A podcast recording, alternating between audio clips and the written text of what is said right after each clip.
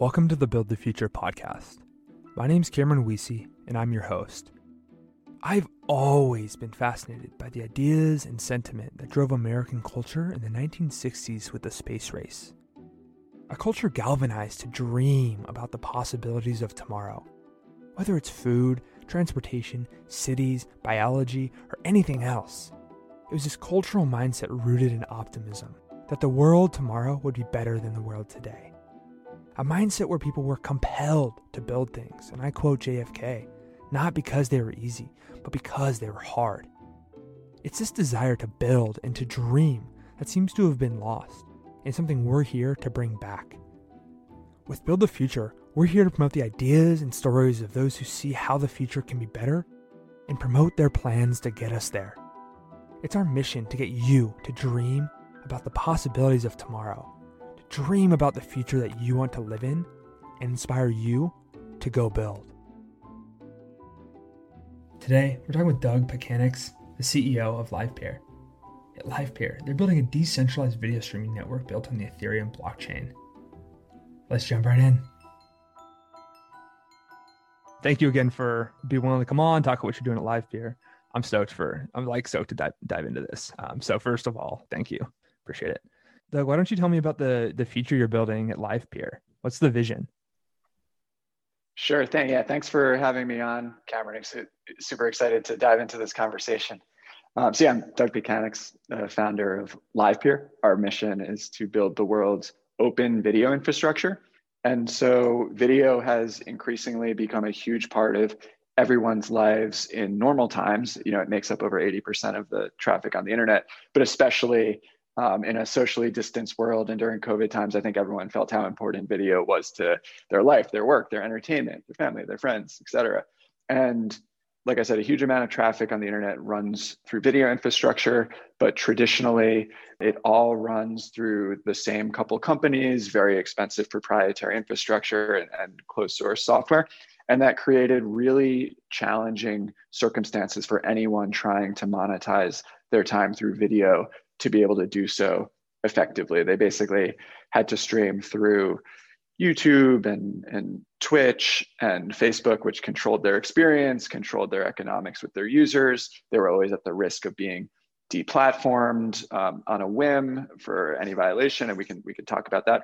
But I'm really excited about the future where there's an open video infrastructure that enables all sorts of you know developers and hackers and entrepreneurs and product visionaries to create the next great wave of video experiences targeted for specific use cases targeted for creators targeted for entertainers musicians content creators etc um, and being able to do it on this open cost effective video infrastructure will create great economic alignment between the people creating the content the people consuming the content and the platforms themselves. And i think it can free us from this horrible uh, you know attention economy ad supported models that we that we see causing all sorts of problems in society today.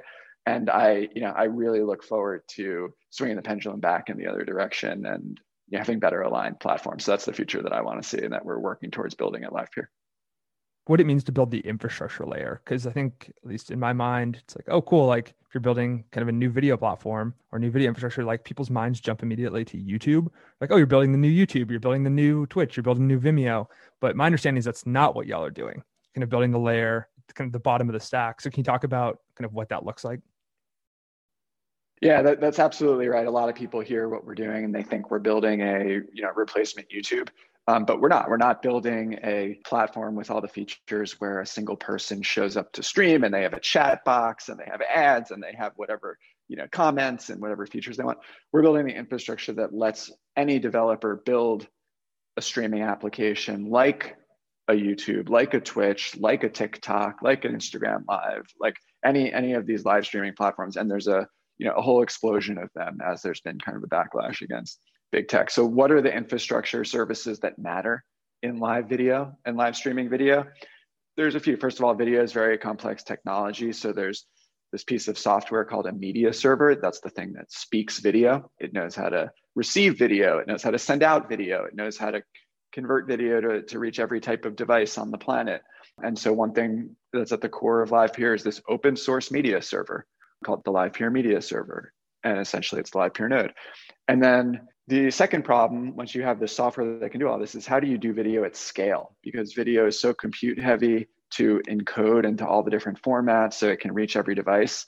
You know, if you want to build one of these video platforms, you might need an additional server for every two streams that people send in just to process it. And so scaling that is really challenging. So, kind of the second piece is the LivePeer network is this network of all the LivePeer node operators who are incentivized to run this media server and keep their compute power available to encode video at scale.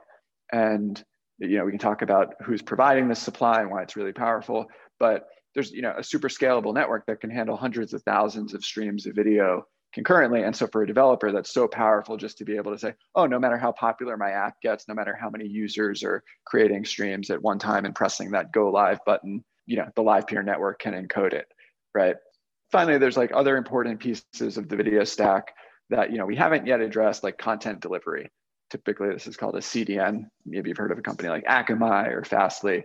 And this is okay, you have these output videos. How do you deliver them to thousands or millions of viewers at once? And there's actually no fully decentralized solutions that are performant enough for, to do this for live video yet. Um, something we certainly aspire to do and, and have opportunities to do. But currently, you know, a user would put a, a traditional CDN on top of LivePeer. Um, but so anyway, all of that is at the core of the infrastructure in the video space, and the output is developers that want to build these video applications just use LivePeer software and network in order to power that, and it's going to be you know 10 to 100 times more cost effective than using the the current cloud providers. Like YouTube, they build all this stuff in house, right? So you upload your video to their server, and then they do the transcoding, they do the hosting, they do the delivery, of all the different like file quality types to, to different devices. But because it's all kind of run in house, they're monetizing it in you know their own sort of ways with ads etc. Versus with LivePeer, it's a, a network of like nodes that are doing the processing, doing the transcribing. So anyone else can build their own like niche YouTube on top of it. Is that right?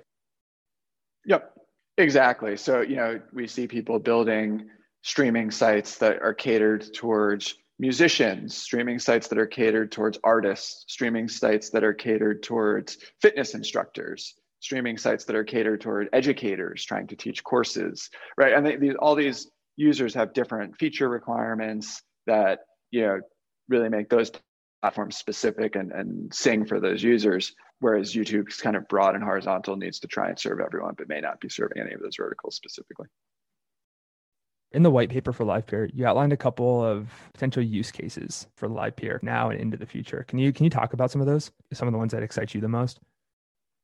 Yeah, so I think the the one that's the most exciting to me is this idea of empowering creators of content or professionals to basically take like economic control over their you know their streaming relationship with their with their audience the fact that LivePeer can be cost effective means that you can build a streaming platform that enables this without bankrupting yourself on the, the infrastructure costs and the tie-ins to the cryptocurrency industry and some of the payments mechanisms we have in place like micropayments within the protocol level could be used for these sort of value exchange for streaming use cases right? And I, I think that's really exciting. That's the future that i want to see. I think it does take product visionaries and entrepreneurs and developers to have a vision for exactly how to meet those needs for specific audiences and, and driving those forward. But the thing is, LivePeer enables a thousand of those experiments to bloom, whereas they couldn't have bloomed on the cloud providers like running on, you know, Amazon Web Services and Google Cloud because it would it would cost 10 or 100x as much money to try and experiment with those platforms and the platforms you know the entrepreneurs and, and developers would be bankrupt by infrastructure costs before they could even validate these things. So that's what I'm, you know, that's what I'm most excited about. Technically, I'm a, I'm a software developer by background. I felt the pain of scaling video. I, I'm really excited. So this might not be a consumer thought, but I'm super excited from a developer perspective of being able to build on like an auto scaling platform that just means I don't have to do DevOps. I don't have to spin up servers. I don't have to manage them, um, but I'm still getting a cost effective way to do that that's super powerful and exciting to me as a developer. So I'm, I'm really excited about what that can enable as well. Essentially, there's like kind of the infrastructure layer, and then there's kind of in the future this kind of like decentralized app or the DApp layer, right? And so kind of step one for for Livepeer is like building out the infrastructure and then eventually kind of building dApps on top of it. Is that the right way to think about it? Well, I think the the idea is anyone can build dApps on top of it, right? Or apps. So we've taken a really practical approach at Livepeer. Like we we're the video layer of the Web3 stack, but we're not just sitting around waiting for all of the Web3 infrastructure ecosystem to mature to the point where there are tons of super successful and scaled decentralized apps or dApps built on top. Like I, am very excited for that day. I'm excited to see what's built, but we built in a way that actually meets and serves the traditional video industry directly in the workflows that they already use. So anyone who has a scaled streaming site traditional scale video streaming site has high infrastructure costs to do video transcoding and they can use the Livepeer network to dramatically reduce those costs and they we've even built kind of a gateway service at livepeer.com which means that they don't have to know anything about blockchain they don't have to know anything about cryptocurrency they don't have to know anything about running nodes they can just use an api that leverages the super powerful and scalable Livepeer network and that's driving a lot of the demand on the Livepeer network and a lot of the fees through the Livepeer network today. So all of our node operators, everyone who's earning fees and getting rewarded for contributing their compute power, a lot of that is due to the traditional like Web2 user base. But ultimately, you know, I'm really excited about what will be built in Web3, the new things that can, you know, be enabled that will replace many of, of the Web2 platforms, I believe, in the future. But I just can't sit around and, and wait for it. And it's probably, you know, not our core competency to pick one killer application and try and get it right. Instead, we're the platform that lets hundreds of people build different applications. I want to kind of jump back a little bit to and have you kind of dive deeper into kind of the mechanics of the live Livepeer network. How does this work? How are people incentivized? How's the blockchain involved? Give me and the, listeners kind of a crash course in, that. That'd be great. Definitely. So the Livepeer network is made up of, of a bunch of node operators who run the Livepeer node software, right? And what they're doing is they're contributing their compute power and their bandwidth to encode and distribute live video. So, how is this network coordinated? How does the blockchain fit in? How does this work? So, um, we created a um, token coordinated protocol. The Livepeer token is an ERC20 token. And I think it kind of formed the basis for a lot of um, work token protocols, if you will. The idea is anyone who wants to do work on the network stakes token. So they, they lock the token in a smart contract, right? And that becomes their collateral that proves that they'll do the work correctly. And if they if they don't, if they cheat at doing the work maliciously, that collateral can be taken away or slashed. That provides some security for people using using the network, right? And the incentives for for staking are twofold. One is every day, every round in the Live Peer network, some new Live Peer token is generated out of the protocol, and it only goes to the people who are staking and participating. So that incentivizes people to actually like take stake and put skin in the game and be aligned with the network long term. The second incentive is that users of the network, so people who want to stream and encode videos, they pay ETH in order to do that. And these node operators whose nodes are doing the work earn that ETH and that's all settled by the blockchain using a probabilistics micropayments protocol that we built on top of Ethereum and a scaling update we put out. And so that's that's kind of at the core of how it works. The one other cool thing is if you don't want to run a node, but you want to play a part in this network, you believe in it long term, you want to add security to it, you can participate by essentially delegating your stake. You can, you know, as a regular token holder, you can stake your token towards one of these node operators, almost like you probably heard about validators and other networks. They're called orchestrators in Livepeer, but you can stake towards an orchestrator, and then you'll earn a portion of the new tokens generated every day and the fees that they generate. And so this has been um, really effective at bootstrapping the network. There was a high rate of inflation in the early days, and that encouraged a lot of participation. And uh, you know, we have a, a bootstrap supply side network that's encoding video reliably around the world. I want to talk about who is doing this work and why there why there's so much capacity. This is one of the, the coolest things about Livepeer. It's also one of the most technical. There are millions of GPUs or graphical processing unit cards that are out there that are mining cryptocurrencies like Ethereum, right? Ethereum, Zcash, Grin, Monero, these are all mined by GPU pieces of hardware. And it just so happens that many of these GPUs have little video encoding ASICs on there that can't hash cryptocurrency. They, they can only encode and decode video uh, because these GPUs were made for gaming and video processing, right? And so those cards are hard at work hashing cryptocurrencies, but they also have chips on there that can encode video that are sitting there doing nothing. And so LivePeer's software enables them to continue their mining and not disrupt their mining income, but to make additional revenue by encoding video. And so it becomes almost like a no brainer value proposition for a miner. is like, oh, I can make more money without significant additional costs. And by the way, I only have to use power to do this when there's a job to be done. So only when I'm only when I'm making money. So this creates like an enormous latent supply of compute power that's available to the live peer network. And that's why we can encode video at scale. That's why we can do it so cost effectively. Um, just to give you an order of magnitude of the numbers, you know, cloud services charge at least $3 an hour to encode video. So over the course of the day, that's, you know, 72 bucks, right? One of these GPUs can encode at least two videos concurrently. So that's $144 that you know someone is paying cloud networks to encode video streams, right? The cost for a miner to use their their GPU to encode these two videos in electricity and bandwidth is something like ballpark 50 cents a day. So their cost is 50 cents. People are paying cloud providers $144 for this level of service. So that's why there's a huge opportunity for the miners to like make a margin, still be hugely disruptive to what the cloud providers are charging. Of course, there's some other overhead to make it that reliable and and everything, but there's a huge room for to, to play with here where everyone can still make money. And so that's really compelling. And that's what creates a lot of the supply side um, of LivePeer. That's sweet. Why is it so expensive to run through these kind of cloud computing providers? So it's partly because it can be because doing video at scale is very challenging. You need huge global um, network of servers, and only the cloud providers like AWS, Google, and, and Azure can provide that infrastructure. And so that infrastructure is typically marked up, you know, 4x over what it would cost a bare metal server.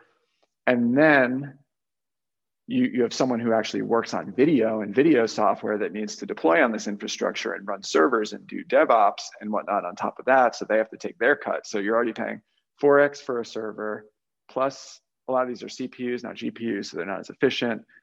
So you know we're more efficient by by design to begin with.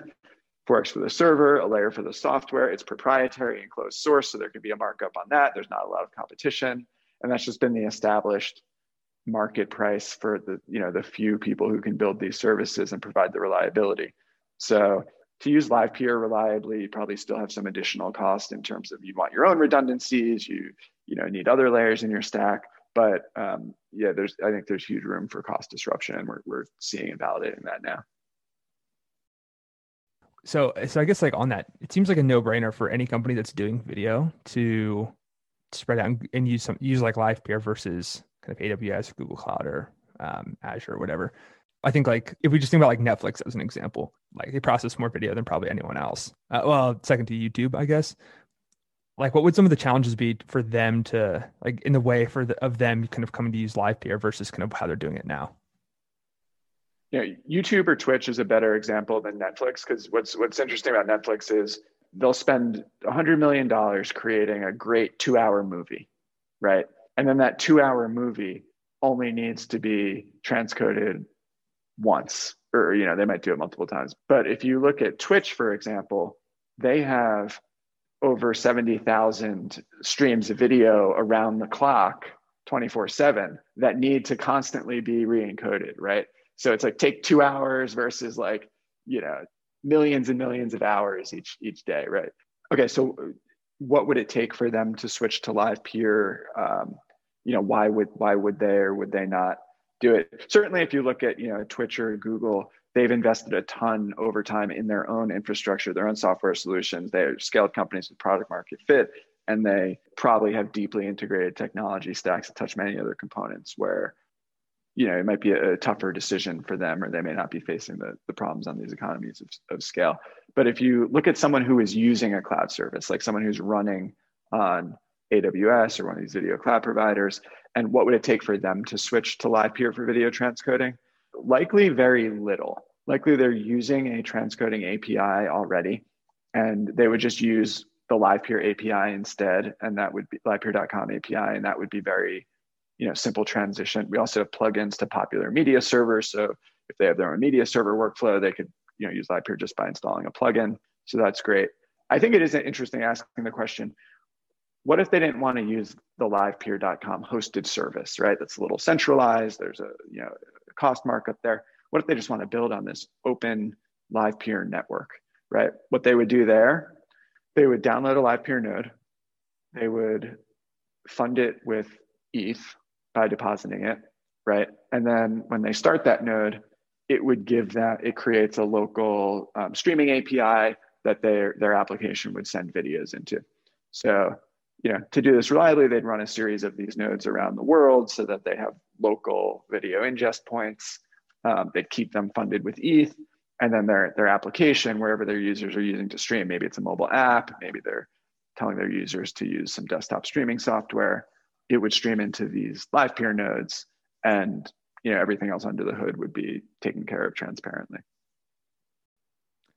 so you've been you've been working this for almost four years now right it's like 2017 it looked like what kind of pulled you into to this particular problem i mean it's i know you have you've had some experience with kind of video in the past like what was it about doing this in the short term and the long term that that got you really excited yeah, so a little bit of background is my co-founder Eric and I worked together on two startups previously. Um, yeah, one that was successful and we saw that outcome, and then one that was like not successful, and so we saw the tough times of entrepreneurship. Um, we, you know, there was kind of these two meeting trends. One is we had a lot of experience doing video engineering. We felt the pain in both costs and scaling of building um, like these closed platforms.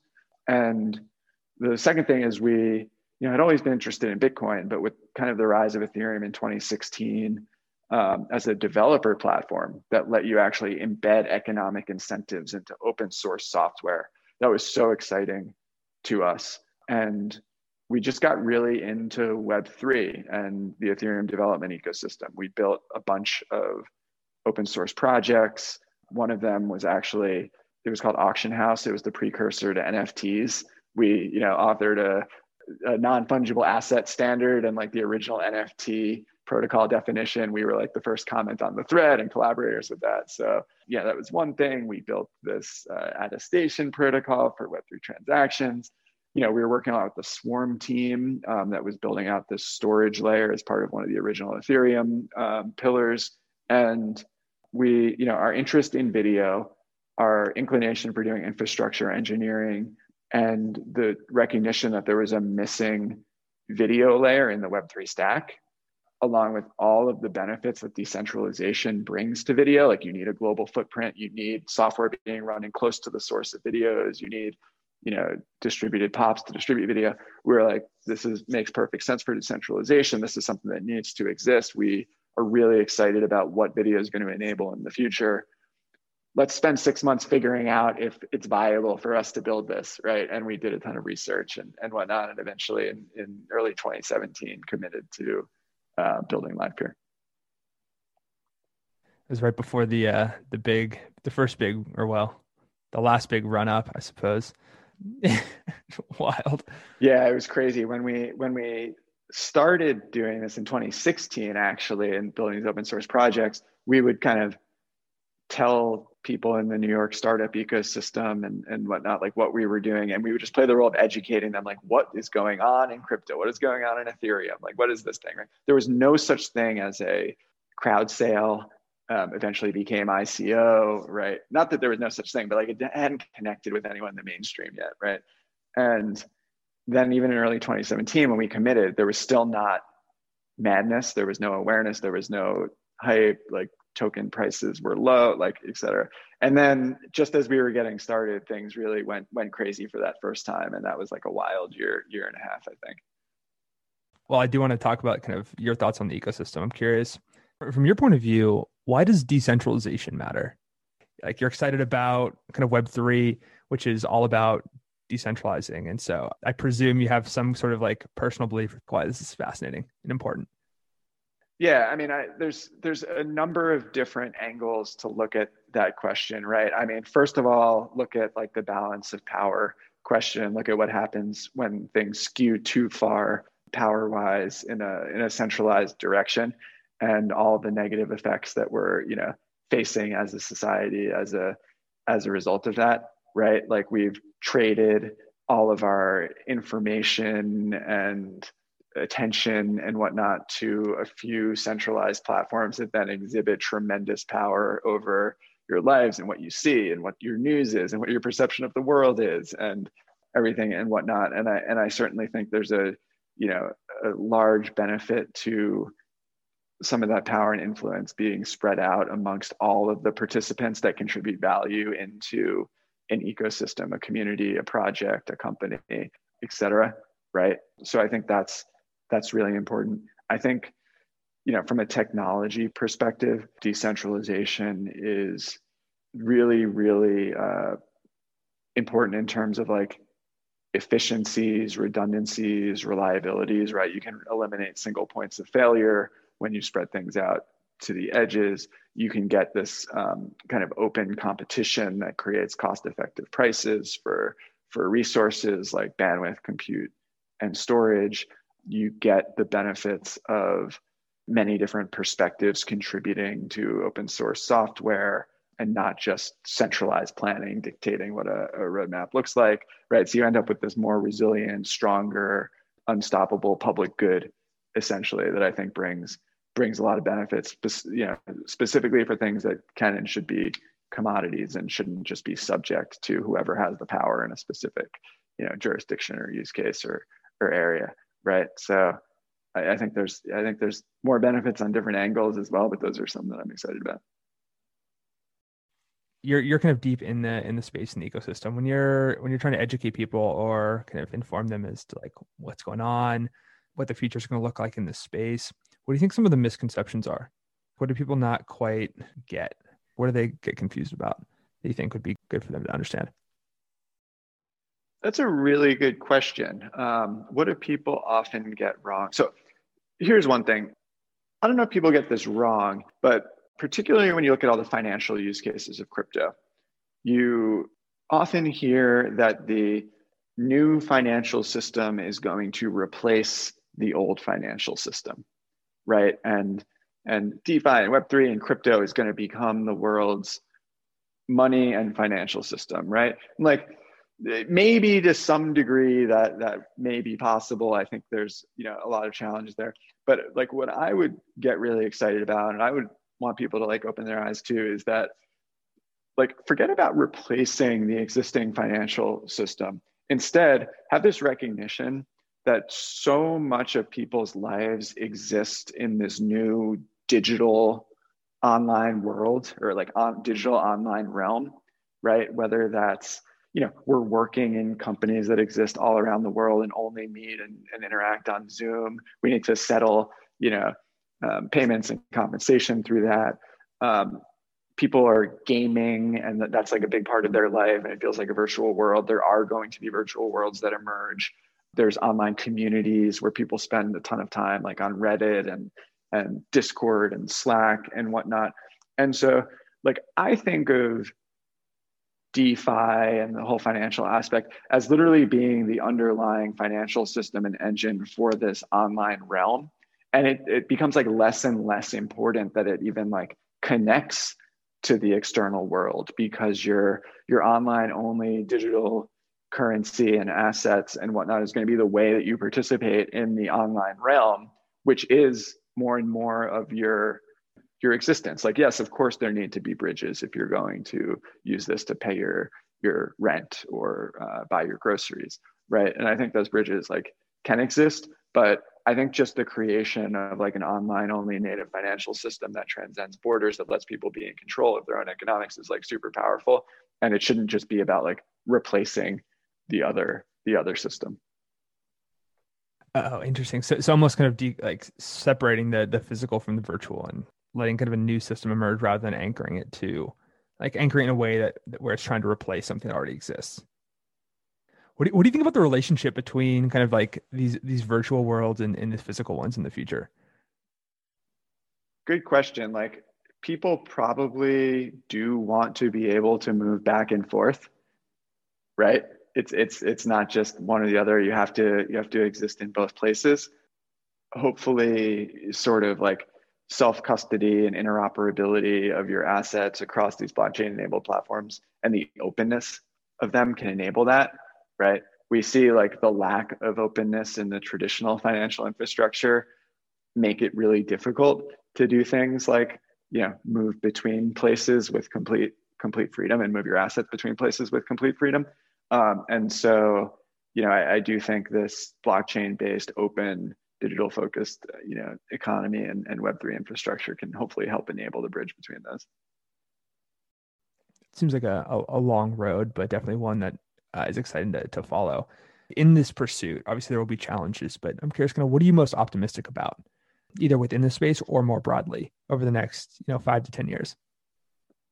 Yeah, I, I, think it goes back to the beginning of what I was was excited about in the first place, which is again we're moving to this like online world, and I think like the pandemic showed how quickly that was accelerated, where people are going to be able to participate in the economy, monetize their time, get their entertainment, through these digital first global platforms that make borders matter less and less and make where you're located you know affect your ability to earn less and less and instead it's more directly tied to to your um, skill set right? And i think that's what these you know infrastructure platforms are going to enable the apps and tools to exist that help enable this. I think the open financial economy is going to exist to help help enable this.